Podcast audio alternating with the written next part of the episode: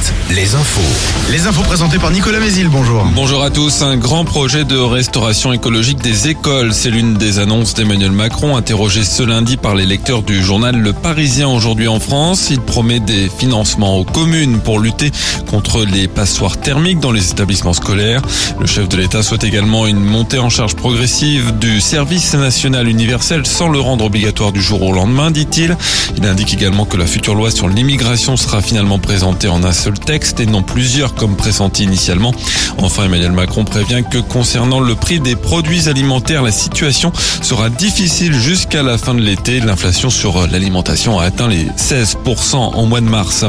Un suspect toujours recherché près d'Angers après le meurtre d'un homme tué par balle hier matin dans une discothèque de Saint-Martin-du-Fouillou. La victime avait environ 30 ans. Le tireur a pris la fuite en voiture. Le procureur n'a pas souhaité communiquer sur cette affaire. Le ministre de la Santé en déplacement dans la Vienne ce lundi, Braun est notamment attendu au CHU de Poitiers pour visiter la plateforme du service d'accès aux soins. L'intersyndicale du CHU appelle les personnels à se rassembler pour exprimer leur colère, notamment face à la dégradation de leurs conditions de travail. Dans l'actu sportive, le foot, Nantes en danger au classement de Ligue 1 après un match nul contre 3 hier.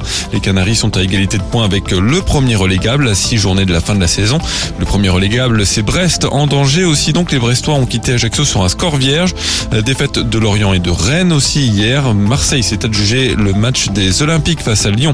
En Ligue 2, un dernier match de la 32e journée ce soir. Bordeaux accueille Grenoble. En rugby, Bordeaux-Bègles a battu Lyon hier en top 14. L'UBB 4e du classement. Le Stade Rochelet est deuxième à un point du leader Toulouse et assuré de jouer les phases finales. Enfin en basket, La Rochelle valide son maintien en Pro B malgré une lourde défaite à Lille hier. Nantes a perdu aussi sur son parquet. Quimper a lourdement chuté également. Angers a battu Denain. Enfin la météo, un ciel mitigé partagé entre passage nuageux, éclaircies et averses avec des maxis un peu fraîches entre 13 et 17 degrés. Je vous retrouve à 5h30 à tout à l'heure.